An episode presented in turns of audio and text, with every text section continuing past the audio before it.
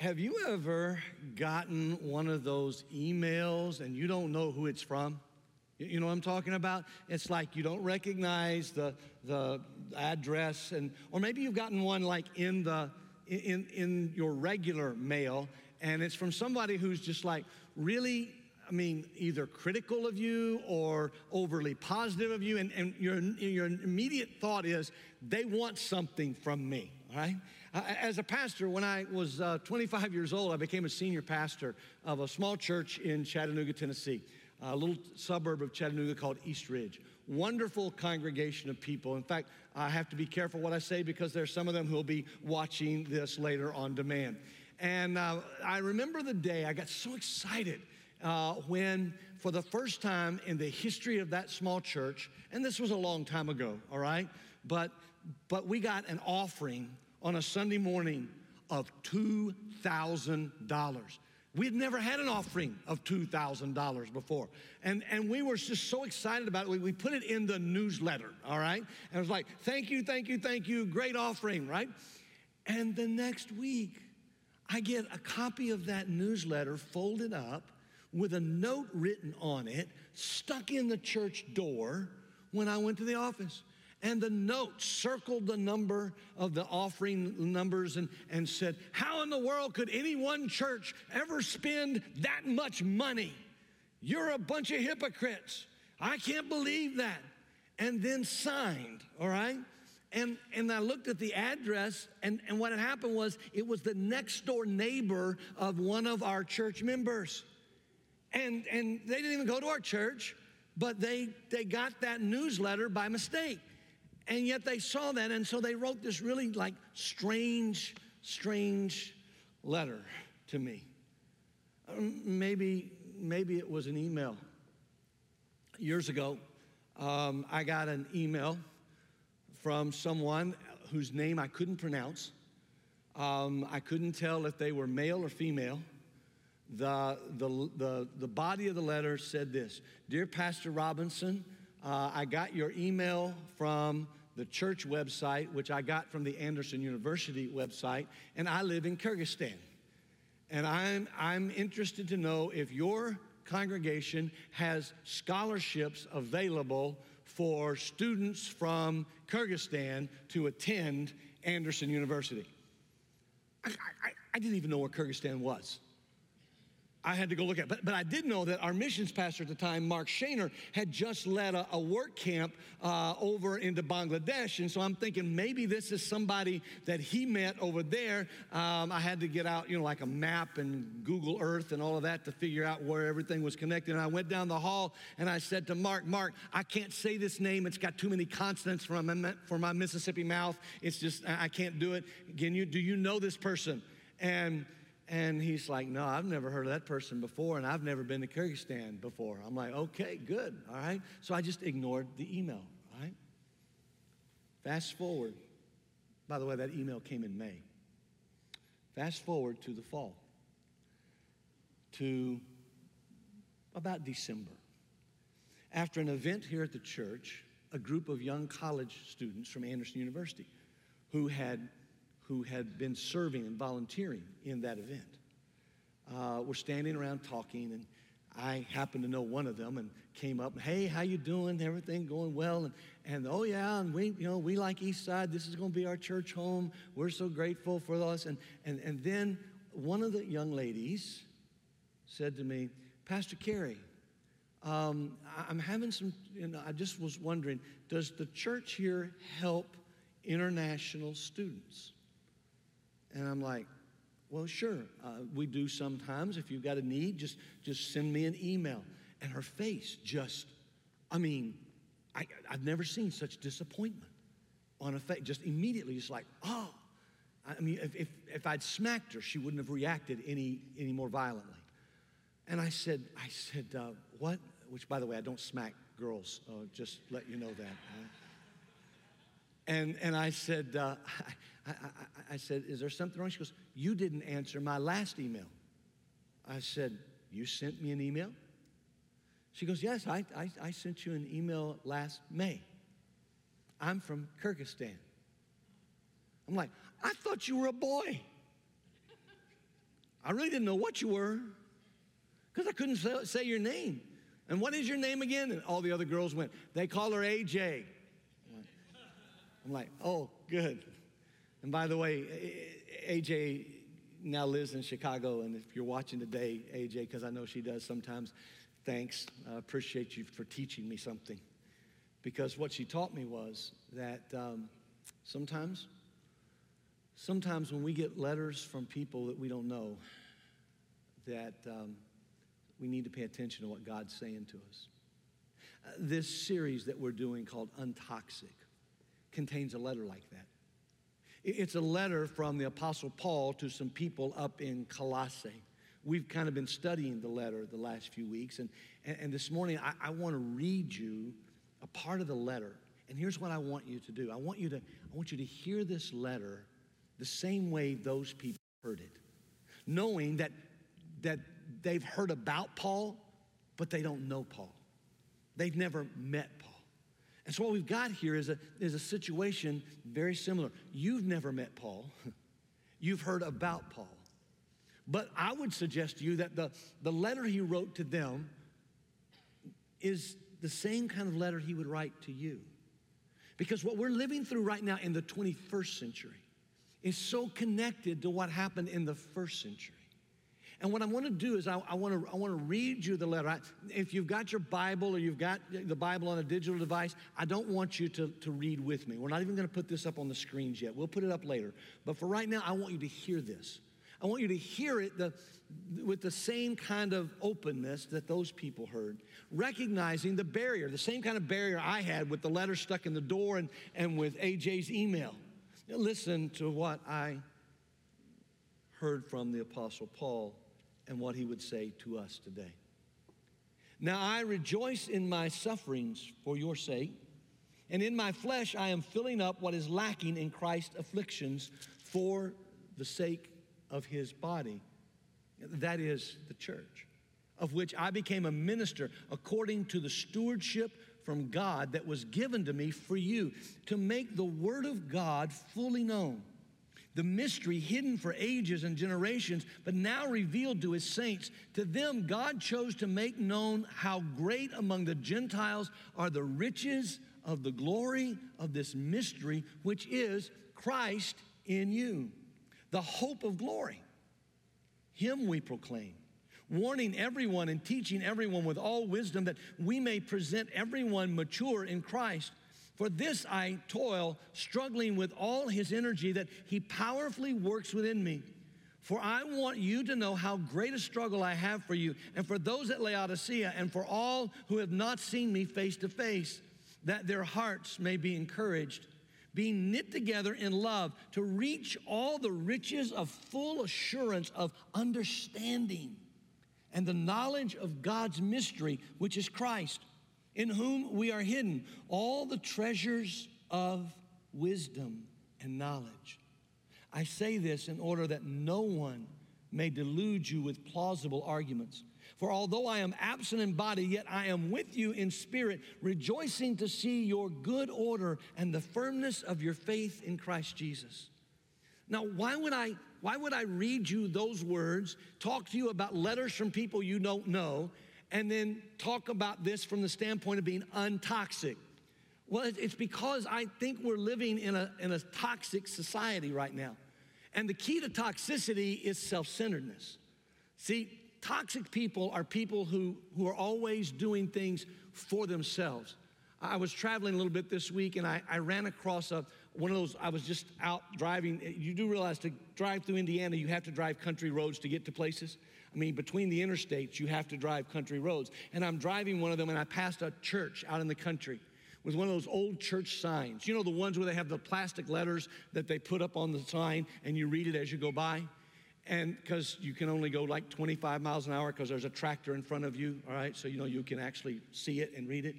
And, and as I'm going by, I, I see it, and it, it just grabbed me. Here's what it said Use money love people.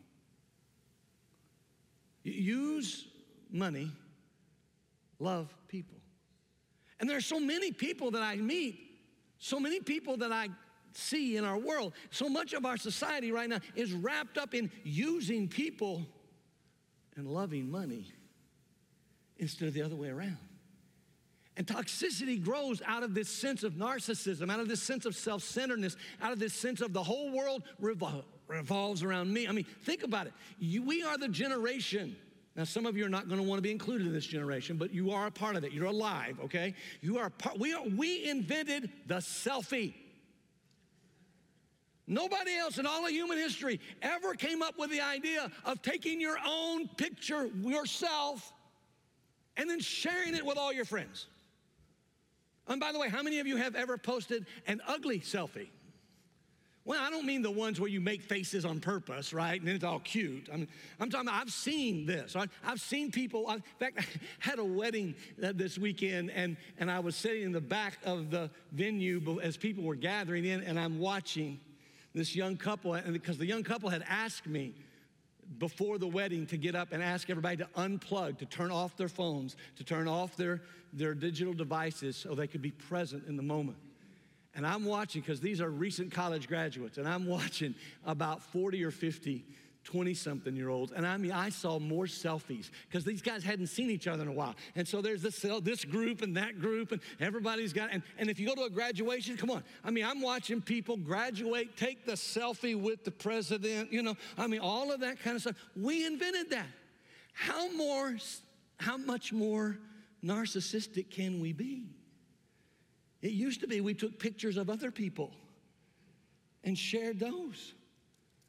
But but we're living in a toxic society where it's all about being concerned about ourselves. And do you remember what Jesus said when he was asked, What is the greatest commandment?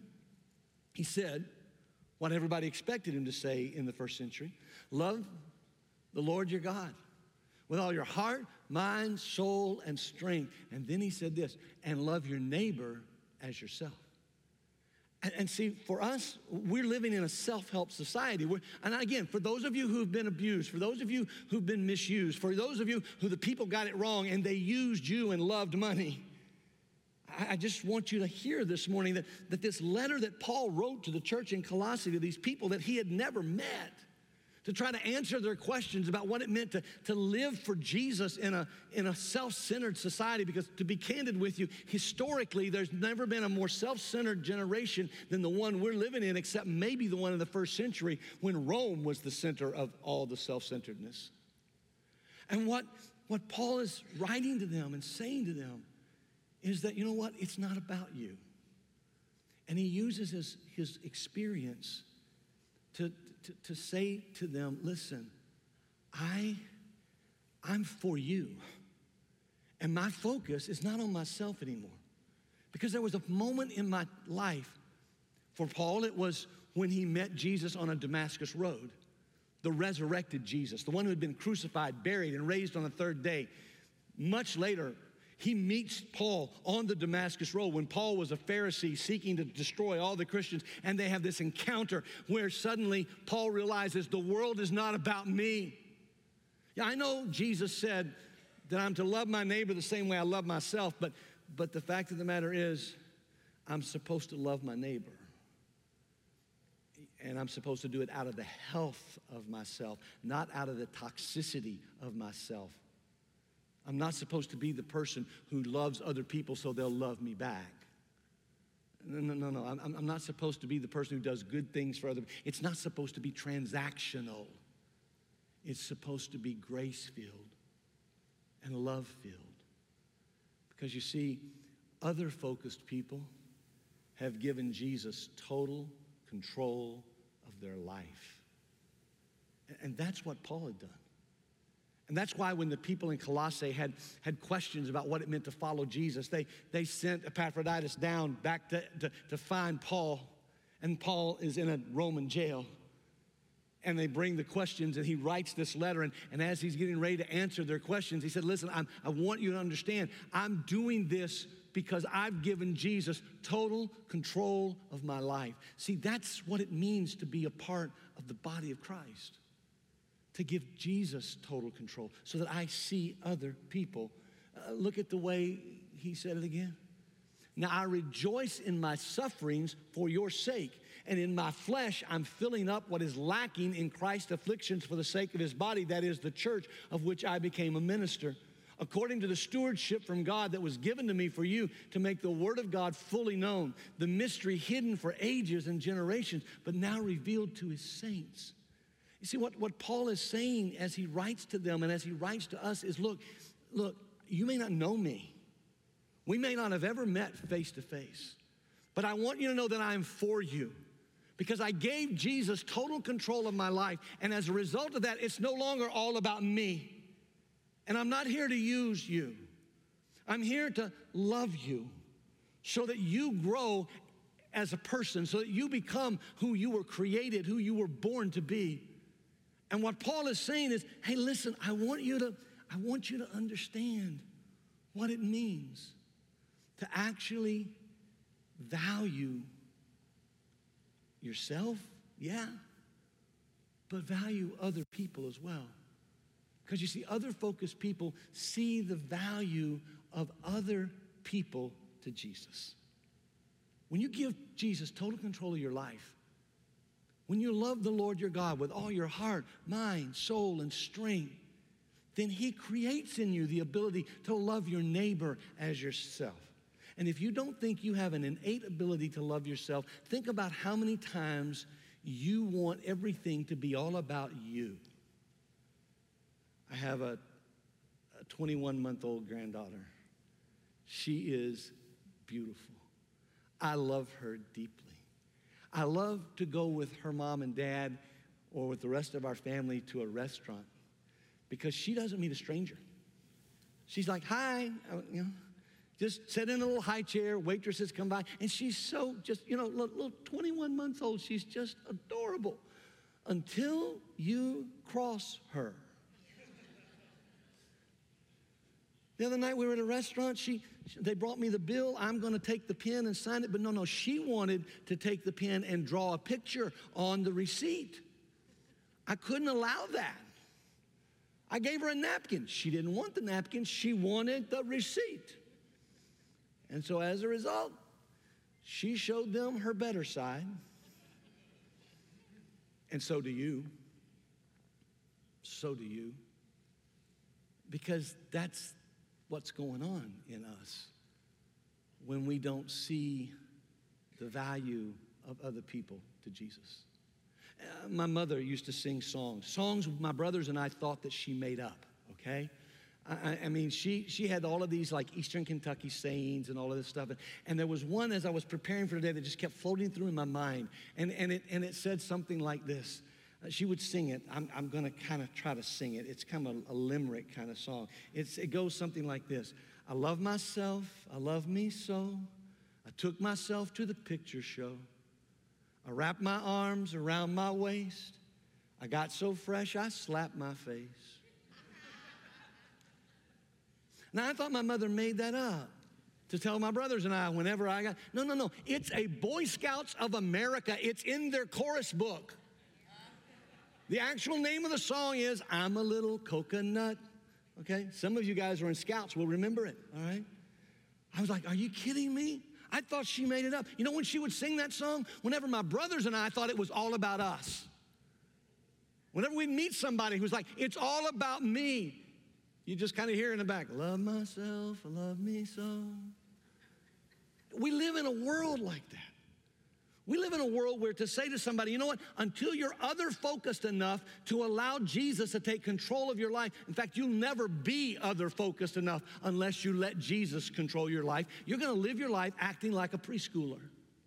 You're gonna live your life acting like a toddler where it's all about you and the attention is about you. As long as you're getting what you want, you're fine. As long as you're getting what you want, you're happy. But the moment something goes against your preferences, the moment something goes against your designs and your desires, then suddenly you're going to let people see your other side.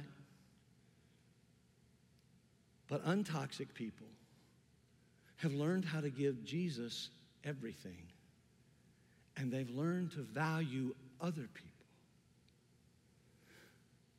Because when you are other focused, you also learn that God is at work in you. Look at the way Paul said it. To them, By the way, that last part of the scripture, remember, to all the saints. By the way, a saint was not someone who lived perfectly. No, a saint was anyone who had bowed the knee to Jesus. So if you've confessed Jesus Christ as your Savior and Lord, then, then Paul would be calling you a saint. And he says to those saints, to you, God chose to make known how great among the Gentiles are the riches of the glory of this mystery, which is Christ in you, the hope of glory. Christ we proclaim, warning everyone and teaching everyone with all wisdom that we may present everyone mature in Christ. See, what, what happens when you make that confession of faith to Jesus Christ and He begins to show you how to value others and to value them the way He values them is that now suddenly, instead of it all being about you, instead of you having to get all your desires and all of your wishes, now, now suddenly you're looking around and you're asking yourself the question because Jesus loves me, because Jesus has forgiven me, because Jesus is at work in my life, who does Jesus value who's in my life? Some months after I got that newsletter scribbled on and stuck in the church door in Chattanooga, Tennessee, I, uh, I was after a Sunday morning service. Church had grown a little bit. We had some visitors. There was a, there was a visitor card filled out. And it, it simply said this name of the person. And I recognized the name. It was the person who had stuck that newsletter in the door. And I was like, oh my goodness gracious, they called me everything under the sun. But they had written like really small letters to fill everything in on this card. And, and here's what it said Pastor Robinson, I am so sorry for the, the, the stuffing that email or that newsletter in the, in the church door. You see, I, I had a view of church that you guys were all a bunch of hypocrites and that all you wanted was people's money. And when I saw that the church had taken in $2,000, it just sent me over the edge. But a few weeks later, some things happened in my life. And as a result, I, I, was, I was down. I was, I was not good. But my next door neighbor, the one to whom the, the letter was addressed when it went out from the church, saw what was going on. And they brought food to my house. And they spent time to talk with me. And they helped me around the house and they did some things and, and they just spoke into my life. And, and so, Pastor Robinson, they invited me to come to church with them today, and I came as their guest. And what I want to say to you is that I am so sorry for misjudging the church because you people really do want to make a difference. And signed her name. She continued to come to church a, a few months later, we actually had a guest missionary come in who shared about their, their ministry as a part of a missions convention we were doing. And at the end of that, this lady, who had by now become a regular attender of the church, walked up to me and said, You remember that time I stuck that thing in the church door? Said, yeah, I'll never forget that. And she says, uh, says, Well, you know what? I listened to that missionary today and I thought, you know what? The church is bigger than just here in Chattanooga. And, and you know, I don't have a whole lot because I told you I, I, lost my job and things were bad and, and my neighbor's been helping me out. But, but Pastor, I want to do something. So, so here's the deal I run every day. I run five to 10 miles every day. And so, Pastor, here's what I, I want to say to you. When I'm running, I've, I've, I've made a, a faith promise to God to help those missionaries. And what I want to do is this, Pastor. I, I'm going to look for money on the side of the road as I run. And, and, and so I just want you to know that I've written an amount down and I'm going to look for the money every day when I run. One year later, she came walking into the church. For a year, every day when she ran, she would look for money. She came in bringing three large quart jars filled with coins. And the money was more than she had even written down. Because here's what she discovered when you give Jesus complete control of your life, and when you begin to value others the way Jesus values them, then other focused people end up making sacrifices for others. And that's what her neighbor had done for her. And now that's what she wanted to do to help support those missionaries. And she did it with the loose change she found on the side of the road in Chattanooga, Tennessee. You see, other focused people find ways to sacrifice for others because they want them to know what they've discovered in Jesus. Paul put it like this when he wrote to them. And I want you, I'm going to change a couple of pronouns to the actual nouns they represent. Look, for this I toil, struggling with all Christ energy that, that Christ powerfully works within me. For I want you to know how great a struggle I have for you and for those at Laodicea and for all who have not seen me face to face, that their hearts may be encouraged, being knit together in love to reach all the riches of full assurance of understanding and the knowledge of God's mystery, which is Christ, in whom are hidden all the treasures of wisdom and knowledge. See, we live in an age where we have access to unlimited information. It, it just proliferates daily on the internet. And yet we have so little wisdom and so little, I would say, real knowledge. Because information isn't knowledge, and it surely isn't wisdom. Because wisdom and knowledge have to do with how you apply the information. Wisdom and knowledge have to do with how you relate to the people around you. Wisdom and knowledge have to do with how you let people know that you're for them and not against them. And that's what God wants you to know. See, other focused people who are willing to sacrifice are also willing to work for others to grow. After my conversation with AJ and those other classmates of hers, when they walked away that Sunday after services. One of the older couples of our congregation walked up and they said to me, Hey, Pastor, what did that young girl want? I said, Oh, I'm so embarrassed. She sent me an email back in May asking if we had any way of helping her. She's from Kyrgyzstan. She wanted to, to come to Anderson University to study, to, to study music and theater. And, she's, she's going to be involved in our worship ministries here. And, and, and, uh, but she was asking if we had any scholarship help because it's a real struggle for her to, to make it as a student. And that couple looked at each other and smiled and said, Pastor, how much does she need? And I gave them an amount that she had shared with me that she needed. And they said, We'll write that check. And, Pastor, as long as she's a student and attending here, whenever she's in a tough situation, would you let us know? We'll, we'll take care of that. She never knew that they were doing that. She never knew the names of the people who would provide for the resources for her. But throughout her college career,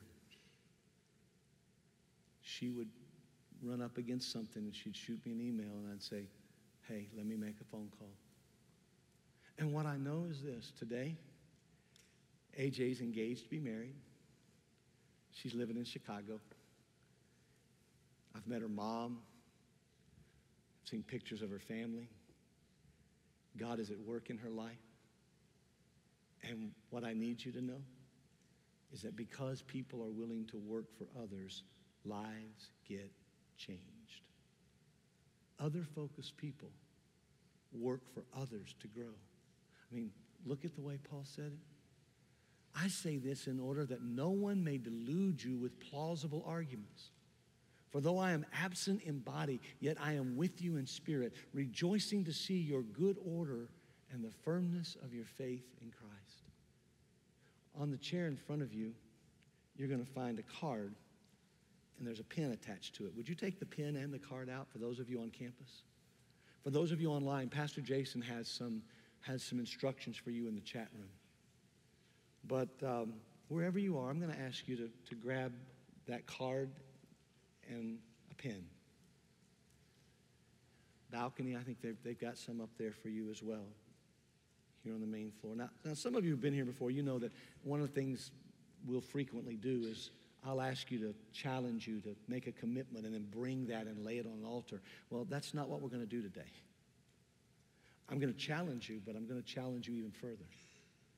What, what I'm going to ask you to do today is to spend the next few minutes asking the Holy Spirit to give you the name of someone in your circle. Maybe a neighbor, coworker, classmate, maybe a family member. Somebody who is either far from God or somebody who used to be close to God and now it's just not really their thing anymore. I, am gonna, I'm gonna ask you to ask God to place their name on your heart. And while we sing this song, I'm going to encourage you to, whoever God places on your heart, write, write their name down. And instead of bringing this card forward, I, am going to I'm going to challenge you to take it with you, to place it somewhere where you can see it. Where every day when you see it, you'll be reminded A, to pray for them, but B, to be involved in their life, to offer yourself, your time, your talent, your resources to help them grow in Christ. So if you're on campus, would you stand with me? Reach out in front, take that pen and that card. And as we sing, I invite you to listen to the Holy Spirit and write that name down.